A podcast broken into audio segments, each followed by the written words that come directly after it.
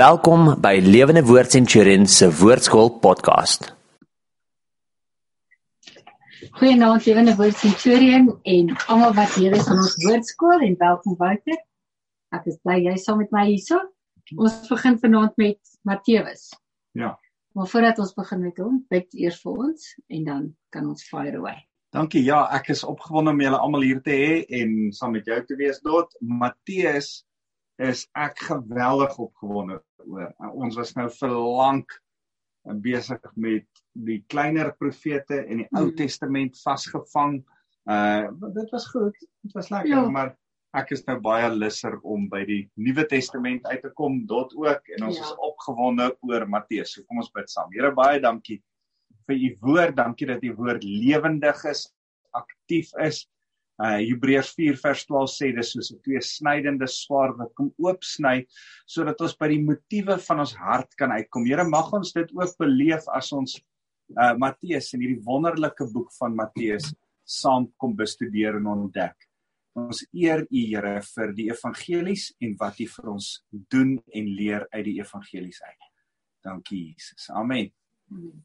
Goeie, dankie Wouter. Ek het vir jou klomp vragies vanaand.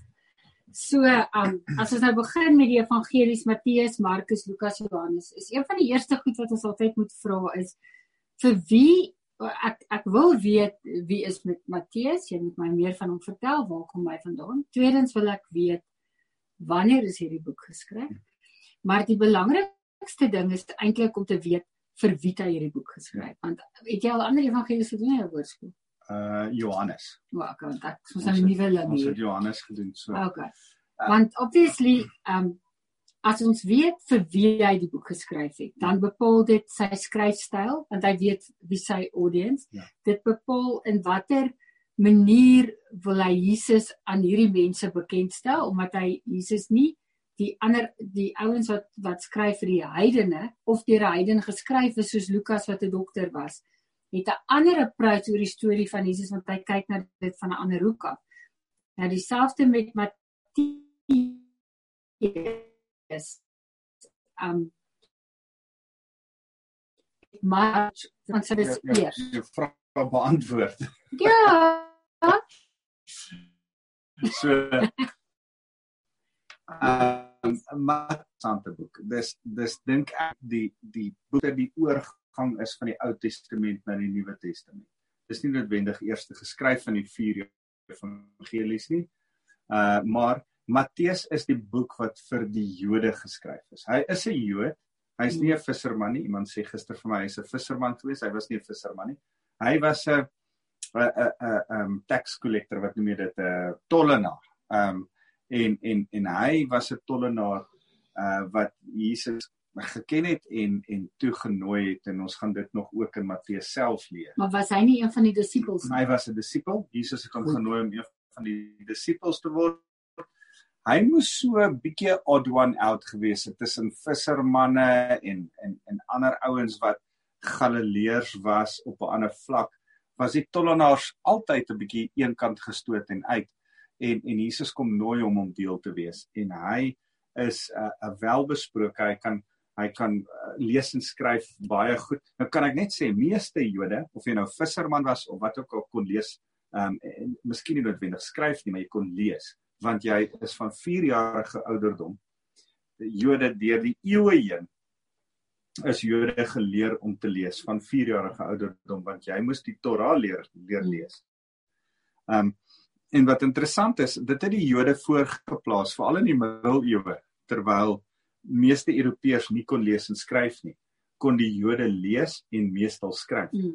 En en dit het die Jode en en en die Europeërs gefrustreerd gemaak met die Jode want hulle het die beter werke gekry. Hulle was die dokters en die bankiers en die slim mense Mm. want hulle was die ouens wat kon lees en skryf. Die die enigste ander Europeërs wat kon lees en skryf was die priesters, die die predikante.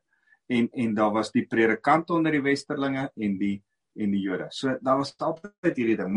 Maar, maar selfs in Jesus se tyd kon alle Jode Petrus, Johannes en hulle ten minste lees. Matteus was net so bietjie meer uh geleerd as hulle omdat hy ook met finansies kon werk. En en dit kom ons so bietjie agter in die detail boek van Matteus. Baie meer detail as Markus byvoorbeeld.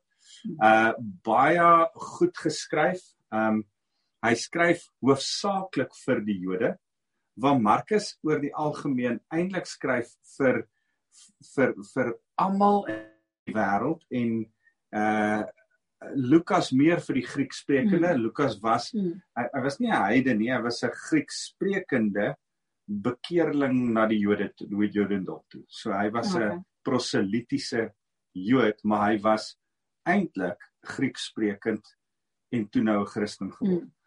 En dan natuurlik het Johannes sy boek heel wat later geskryf, laat in in sy lewe en, en dit lyk asof Johannes anderste as die ander 3 evangelies 'n paar goed neerskryf wat die ander 3 mis of nie sê nie mm. of uh so ons noem die eerste 3 evangelies die sinoptiese evangelies. Mm.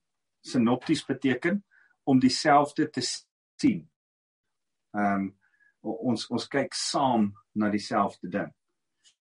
En en dis eintlik so ek het net nou so 'n speer storie gekyk mm. op TV en dis dis eintlik soos 'n soos 'n goeie speer storie verskillende uh ooggetuies wil vra en en en een ou sal in detail vir jou heeltemal te veel goed gee as ek hy persoonlikheidstoetse mm. ook doen met mense is dit altyd vir my so interessant dat sekere persoonlikhede detail mense is uh, um ek hou van die fynste detail maar ek die breë trekke jy moenie in die detail vashak nie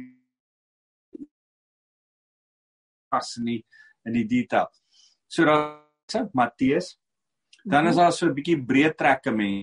As jy 'n ooggetuie sou wees hy sê o dit het gebeur dit het gebeur. Hy gaan nie vir jou beskryf wat die wat se kleur die kar was waarin die moord gepleeg was mm. of of wat, wat ook al. Uh terwyl Matteus jou daai details sal gee. En dan natuurlik Lukas wat heeltemal weer van 'n ander hoek af kom. Mm. En en Lukas as ons nou Lukas bestudeer dan is hy klem op op mense en die menslikheid en uh hoe om hartlik teenoor mense te wees en vrouens se rol hmm. in die hele storie van Jesus se evangelie en uh Lukas het heeltemal anders sien. Maar as ons na Matteus kyk, is sy is sy hele prentjie wat hy skep. Die hele manier van kyk is om met Jode te gesels oor hulle Messias. Hmm. En en en dis eintlik mooi. Hy hy hy twee hooffigure wat hy in sy Bybel uh, in sy boek na na toe trek. As hy Jesus verduidelik, verduidelik hy Jesus aan die hand van Dawid en Moses. Hmm. En ons gaan Dawid nou raak lees. Ja. 'n Bietjie later gaan ons begin Moses raak lees. Dis reg. Hy hy hy hy wys dat Jesus die eintlike Dawid hmm. is hmm. en Jesus is die eintlike Moses. Hmm. Ehm um, en ons gaan dit begin bietjie raak lees oor Matteus, 'n baie baie interessante ou ehm um, wat 'n boek op 'n interessante manier skryf. Ehm um, wat wat kan ek nog sê oor hom as voordat ons begin, miskien net oor die sinoptiese evangelies wil ek dit sê. Uh, as jy vier ooggetuies het, wat wat vir my so mooi is as jy begin besef, ek ek dink dit was die een ou wat geskryf het, Lee Strobel skryf en sy The Case for Christ. Mm. Hy was 'n 'n eintlik 'n ou wat 'n uh, ateïs was en en 'n regsgeleerde en hy wou bewys dat Christus nie bestaan nie en toe begin hy die saak ondersoek en toe vind hy uit mm. Oor jy kan nie uh, die bewyse is voor die hand liggend liggend hier's vier ooggetuies hier's hier's twee ooggetuies Matteus en Johannes is disippels nê jy weet dat Markus en Lukas nie disippels was ja ja Markus skryf die ooggetuie Petrus se storie neer mm. uh, in sy boek.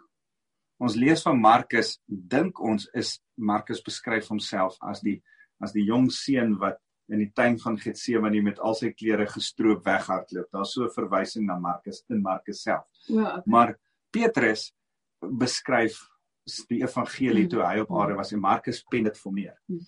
Jo uh uh um Lukas uh gesels met met Paulus. Hy ja. is Paulus ja. in Handelinge het hy saam met Paulus rondgereis. Hy praat altyd van ons het rondgereis en by mm. tye Paulus alleen het mm. soontoe gegaan.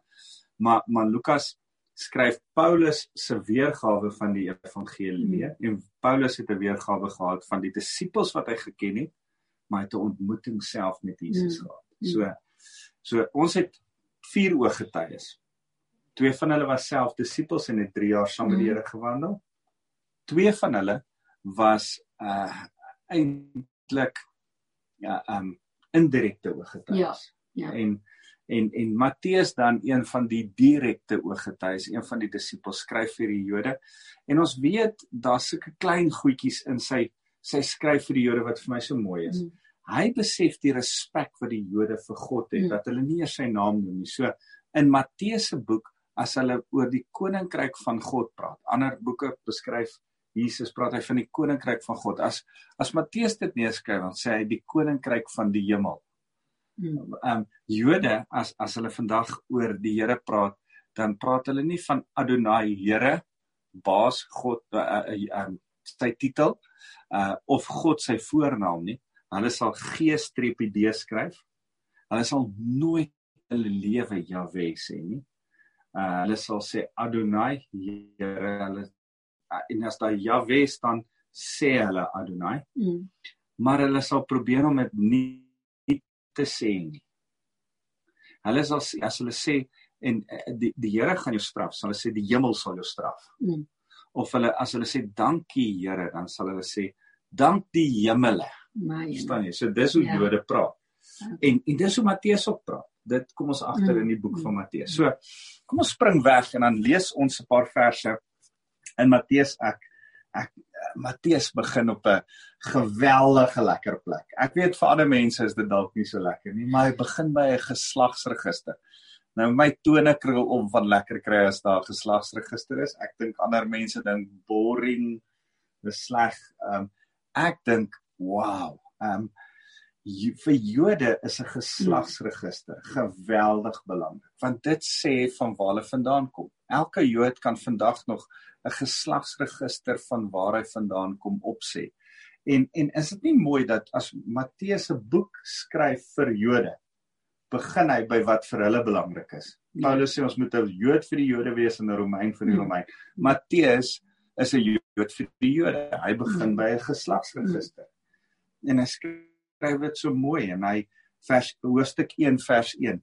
Hier volg die familieregister van Jesus Christus Hy was die seun van Dawid en uit die geslag van Abraham. ek ek wens ons kan 3 weke net oor daai versie mm, gesels. Die familieregister van Jesus Christus. Hier's God op aarde met 'n familieregister. Mm. Hoe kry ons dit reg? Hy's Jesus Christus. Hy's hy's die verlosser en die gesalfde, die Messias met 'n geslagsregister. En en dan begin hy beskryf en hy sê hy's die seun van Dawid uit die nageslag van Abraham. Die seun van Dawid die seun van Abraham. Nou wat let jy op daai? Wie kom eerste eintlik Abraham. Abraham. Ja. in die geskiedenis ja. is Abraham voor Dawid. Hoekom ja. sê hy dan nie hy's die seun van Abraham die seun van Dawid nie. Hoekom sê hy hy's die seun van Dawid die seun van Abraham? Ek dink hy wil sy koningskap eerste vestig en veral ja, omdat uit die Jode se kant uit weer die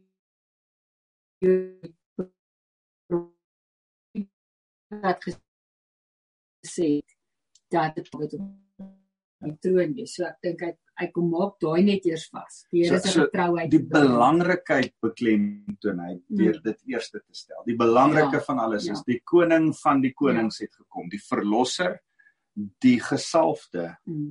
die koning mm. het gekom. So ja. deur Dawid eerste te stel, sê hy die koning van die konings. Jesus is die yes. koning van die konings. En hy hy stel dit eerste. Ek gaan nou terugkom by Dawid. Deur Abraham volgende te, te noem, sê hy die verbond van geloof hmm. is vervul. En en en daarom noem my vir Dawid weer verder praat oor oor die seun van Dawid, die seun van Abraham. Wie was die seun van Dawid? Belangrikste seun? Salomo. Salomo. Die die groot Ja, wyse Koning. So dadelik as jy sê die seun van Dawid dan dink ek die koning. Okay, goed. En die seun van Abraham, Isak, Isak, die die vir koning van die konings, die leeu van Juda mm, en die geofferde een, die lam van God. Die Ja. leeu en die lam. Ja. En die einde in Matteus in in Openbaring praat praat Johannes van die leeu en die lam wat langs mekaar gaan lê. En die leeu en die lam, die die kontras tussen die regter wat kom om te oordeel in sy geregtigheid en regverdigheid om met die swaar te kom oordeel is die leeu. Mm, Hy kom om te regeer. Maar die lam Mm. kom as 'n offer vir ons. Genade, sagtheid, liefde. Die kant van Jesus. mm, En en is dit nie fenomenaal dat Matteus begin met die twee kante van die muntstuk? Mm. Die geregtigheid en die genade, die die die oordeel en die vryspraak, Mm. die die die leeu en die lam. mm, Nou, hy begin daar. Dis dis hoe hy begin. Dis dis vir my die mooiste. Ehm um, Matteus hoofstuk 1. Dan sê hy Abraham was die pa van Isak. Isak die pa van Jakob. Jakob die pa van Juda en sy broers. Juda was die pa van Peres en Serag by Tamar. Nou begin hy 'n vrou se naam Mm. inbring. 'n Jetitiese vrou nogal wat 'n uh, bekend was daarvoor dat sy uh, haarself as 'n prostituut voorgedoen het om Juda swanger te maak. Sy was eintlik die, die vrou van al. Juda se dogters en hulle het almal gesterf en toe maak sy vir Juda swanger. So uh, Peres was dink sy is vir Judas. ag uh, toe word sy swanger met Juda se kind. Ehm Okay. Peres was die pa van Gesron, Gesron was die pa van Ram, Ram die, die pa van Amid Aminadab, Aminadab die pa van Nagson, Nagson die pa van Salmon, Salmon die pa van Boas. Mm, Okay. Uh, Hy's 'n bekende vir ons. yes. Boas by Ragab, Boas die pa van Obed by Rut. Mm, Hoor mooi, Boas by Ragab. Salmon Mm. was een van die verspieders. Ja. En en Salmon en uh Ragab die wat wat die verspieders gehelp het Mm. en 'n prostituut was. Mm. Hier's nog 'n prostituut. Mm. 'n Volgende prostituut. Mm. Sy was 'n Kanaaniet. So 'n Hetiet, 'n Kanaaniet, albei prostituie help word in die geslagslyn Mm. deurgegee. Nou nou dit lyk amper asof Matteus so 'n uh, uh hoorie ek weet julle Jode hou nie van ander nasies nie, maar kom ek wys julle Ja. daar's en julle weet dit. Julle Jode, dis deel van julle storie. Ja. Ek wil julle net herinner aan julle storie. Ja. And by the way, dit was nie fancy vrouens nie. Ja. Ehm um, en en en en Salmon was die pa van Boas by Ragab, Boas die pa van Obed by Rut. Hier is weer 'n Moabiet Mm, mm, wat saam met haar, sy was daarom nie 'n prostituut nie, sy Mm. was 'n goeie vrou, maar uh, sy was Boas die pa van Obed by Rut, Obed die pa van Isai, Isai die pa van koning Dawid. dis reg. Is dit nie mooi nie? Ja. Ehm um, hier word drie vrouens betrek Hmm. Van ander nasies. Ehm um, Matteus gooi elke keer een of ander ding in van ander nasies. Uh, uh, vir vir my uh, persoonlik is een van die hoogtepunte van Matteus. En ons gaan eers baie later daai uitkom, so ek gaan gaan dit oor en oor vir julle lees. Ehm um, nog maar maar vir my is een van die hoogtepunte van Matteus Matteus 24 vers 14. As as jy 'n skrif kan onderstreep in jou Bybel, is hierdie die skrif om te onderstreep. Hy sê hierdie goeie nuus van God se koningsheerskappy sal eer hele wêreld aan al die nasies verkondig word voordat die einde kom. Hmm. Eers moet die goeie nuus Mm, vir almal vertel word mm, voordat die einde gaan kom. Ja. Uh so dis deel wat, wat dis dis Jesus se woorde as hy begin praat oor sy lering oor die eindtye. Okay. Nou gaan ek jou 'n ander vraag vra. Wie se geslagsregister is hierdie? Is dit nou Josef of is dit nou Maria se? Ah, dis 'n goeie vraag. So as ons nou die geslagsregister, jy spring 'n bietjie my die, die werk vooruit Hmm. want ons moet nog daarby uitkom maar jy sal sien ons eindig in vers 16 by Jakob was die pa van Josef en die man van Maria sy was die ma van Jesus wat die Messias Hmm. Genoem word. Hmm. So hierdie is die geslagsregister van Josef, Hmm. nie van Maria nie. Hmm. En as jy saam met my blaai en kyk na Lukas hoofstuk 2, dan dan kom ons by in Lukas uit by 'n ander geslagsregister en waar hierdie geslagsregister werk van van van voor na agter. Hmm. Met ander woorde, hierdie een was die pa, hierdie een was die seun van daai pa, hierdie een was die Hmm. seun van is is daar 'n 'n anderste omgeslagsregister. Dis Uh en en Lukas hoofstuk 3 dan het ons 'n geslagsregister in vers 23 van uh, van Jesus. Hy was bekend as die seun van Josef, Josef was seun van Eli, Eli seun van Matat, Matat van Levi, Melchi. So gaan ons weer Hmm. terug en dan eindig hy by Adam. Nie Abraham nie. Hier begin ons by Abraham en ons eindig by Josef. Eindelik begin ons in die geslagsregister van Lukas 3 by Maria se Mm. regas- Mm. geslagsregister en ons eindig by Adam. So waar Matteus vir die Jode skryf oor die geslagsregister die wettige geslagsregister want die wettige pa van Jesus was Josef. Ja. Al weet ons dat dit nie Hmm. biologiese pa was nie, Maria was sy biologiese pa, maar hy nie Josef nie. Hmm. Die Heer Maria se geslagsregister word in Lukas opgeteken. Hmm. So nou sien ons dat in albei gevalle is hy eintlik die seun van Dawid. Hmm. Dawid dat Dawid met Salomo en met Nathan skei die geslagsregister en is die een die seun van Salomo en die ander een die seun van Nathan. Dis reg. Uh so ehm um, en en en dan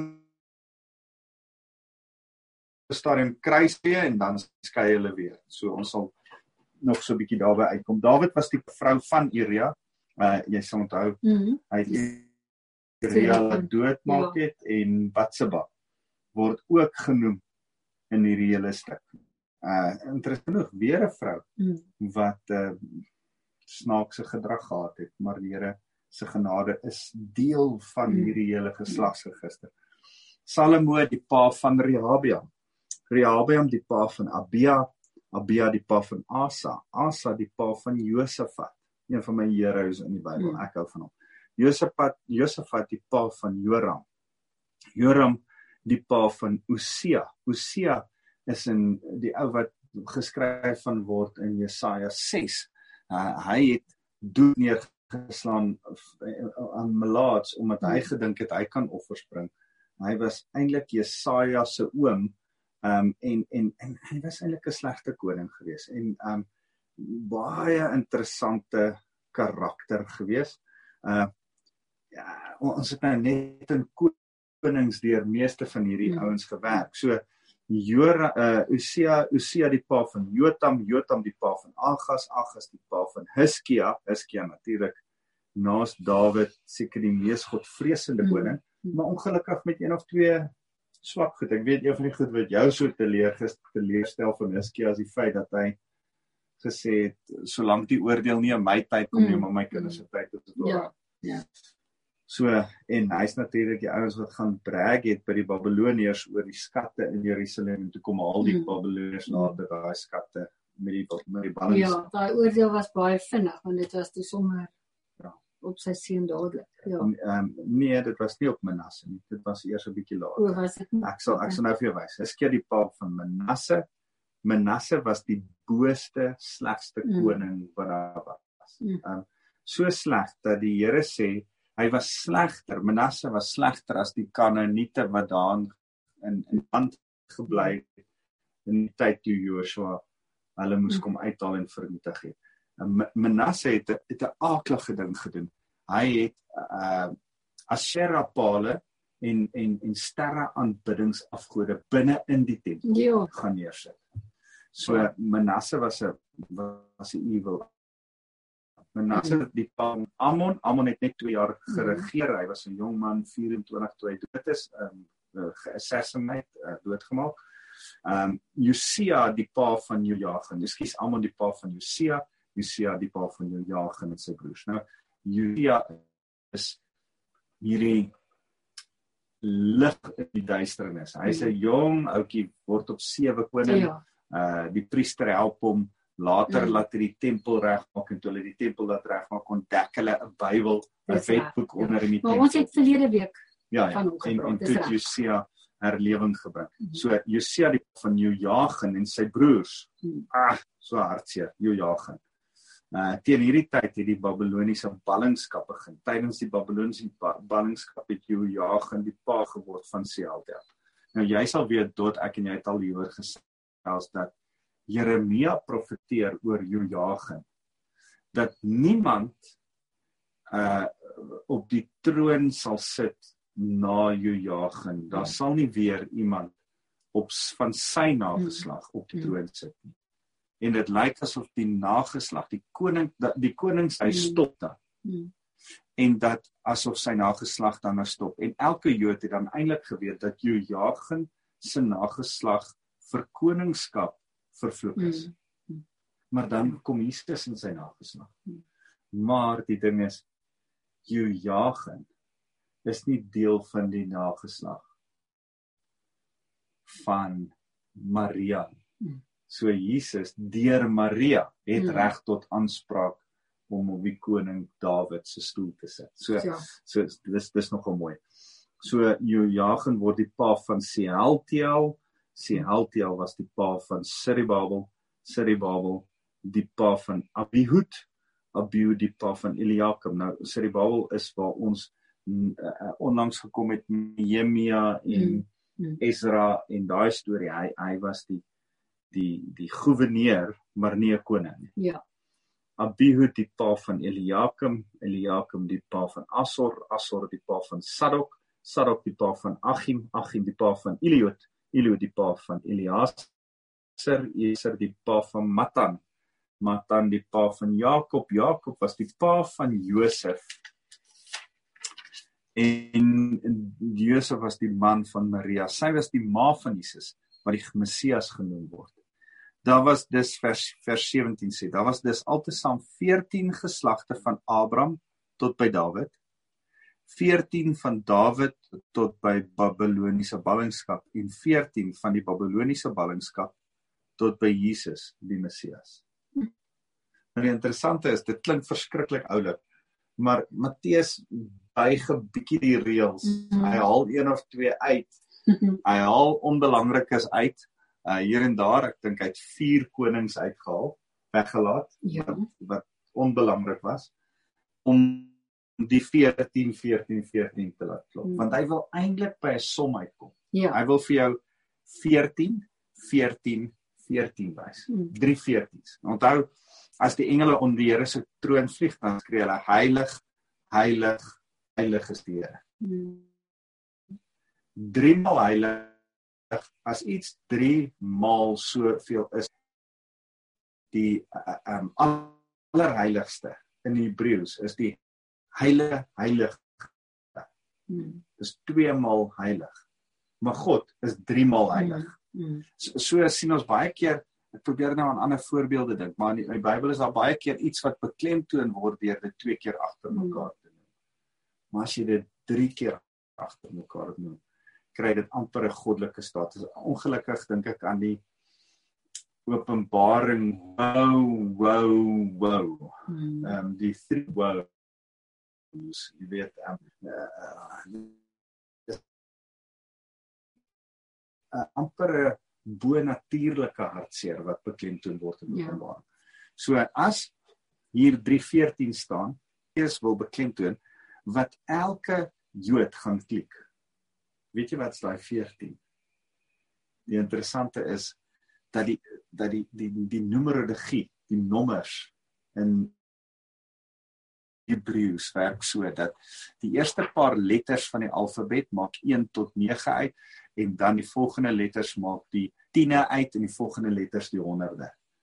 Soveel sodat jy persone se name kan vat en as jy hulle name die vergelykende nommer bysit dan is daar 'n getal vir die persoon se naam. OK. So kom hulle byvoorbeeld by die feit dat die anti-kris se naam gaan 6 6 6 spel. OK. Uh dis waar die numerologie vandaan Mm. kom. So verskillende mense se se name uh het op tot Mm. sekere talle. Jesus se Okay. se naam is 7 49. 7 7 maal 7. Mm. Dis wat Yeshua uh op meet teen. Daar's gewoonlik 3 letters in Hebreëus. Daar's nie vokale nie, daar's net konsonante. So in Dawid se naam is daar nie vokale nie, daar's net de w de Dawid. Mm. En saam spel dit 14. Nee, is dit Here. 14. Ag, dis kosbaar. So ja. die 14 die 14 probeer Matteus sê Jesus is die 14 14 Mm. 14. Hy's die Dawid Dawid Dawid. Mm. Hy's die koning van die konings. Ja, Hy's die ja, groot koning. Is dit nie beautiful? Ja. So dis vir my so 'n mooi gedeelte as hy dit beklemtoon. Mm. Nog iets wat jy wil weet, wil vra voordat ons aangaan uit hierdie wonderlike geslagsregister. Kan ek vir jou sê, nee dit te vinnig lees en gou daardeur gaan nie. Dis so kosbaar. Die geslagsregister, doen 'n studie 'n bietjie daarvan. Kyk in 2 Mm. Konings, uh, lees 1 1 en 2 Konings saam met die geslagsregister. Uh kom agter wie van hierdie ouens was Mm. goeie ouens, wie was sleg. Hier's vir jou 'n bietjie huiswerk. Ehm um, jou huiswerk is, want ek weet self nie lekker nie. Wie's die vier wat hy uitgelos het? Ehm um, en So. uh sodat hy by 14 14 14 kan uitkom. Ek weet nie wie dit is nie. So ehm um, ek weet net daar's vier, maar maar ja, gaan gaan lees 'n Mm. bietjie op oor hierdie hierdie is interessant. Ja, net die kosbaarheid daarvan om om te noem van die vrouens, want dit is iets wat Jode wat nie gedoen het nie. 'n Vrou was nie in 'n geslagsregister nie. Maar dat dit juis vrouens en eintlik heidense vrouens en ook nie perfekte vrouens nie. In feite dit was daai waarop daar neergesien is in die samelewing en tog kom hulle in die geslagsregister van Jesus. Dis Ja, as as jy dink Ja. aan Tamar, was sy 'n Mm. 'n weduwee wat haarself moes voordoen as 'n prostituut. Mm. Sy het haar skoonpa se kinders gehad. Ja, Mm. bold and beautiful soos nog iets, verstaan? Um Mm. klink soos 'n seepie, maar en dan kry jy vir vir vir uh, Ragab, Mm. uh, eers Mm. ja, Ragab uh, 'n heidense prostituut wat tot geloof gekom. Mm. 'n storie van genade vir die slegste van die Yes. slegstes. Ja. En dan Rut, sy's eintlik 'n 'n 'n outcast van haar eie mense Ja. en dan kom sy hier en, en net genade op Mm. genade en, en so die hele storie van van al hierdie wonderlike vroue, selfs Batseba Ja. wat se storie Ja. genoem word, is Yes. is iemand wat sy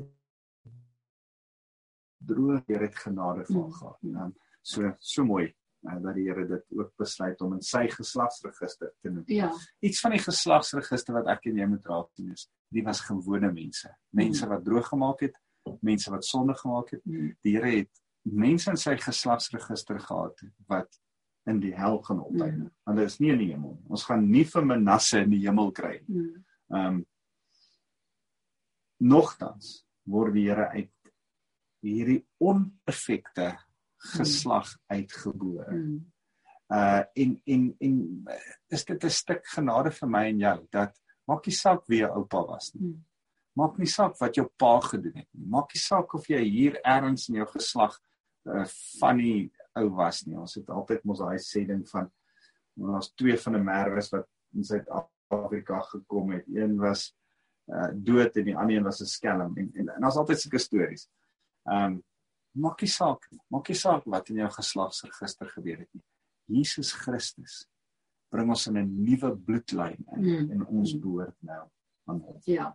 Uh, Ja. ek dink dis die belangrikste. Ons dis nou in die bloedlyn van Jesus. Afsluit.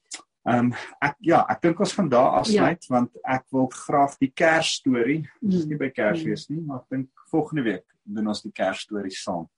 As ons oor oor die die Messias koning mm. en en sy geboorte gaan begin gesels. Man, hierdie is 'n wonderlike boek. Dit is so lekker om oor hierdie goed te gesels. So ons het nog so 'n bietjie Ou Testament gesels vandag want ons is nog met al hierdie mense besig, maar ehm um, wat 'n wonderlike voorreg dat hmm. Jesus uh uit die stam van Isaï ehm um, as as hy as daar's 'n profesie in Jesaja wat sê uit die uit die uit die ehm um, boomstomp hmm. van Isaï gaan wortel opspruit. Hmm. En en en beteken dit Dawid se geslagslyn ja. gaan voortgaan. Ja. Dis kosbaar. OK.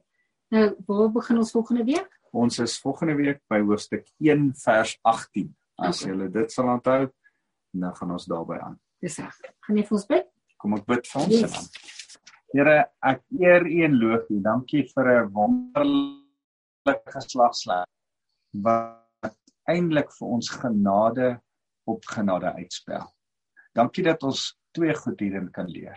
Een, U is die seun van Abraham, die vreugde van Isak lag is in die genade mm. van die Here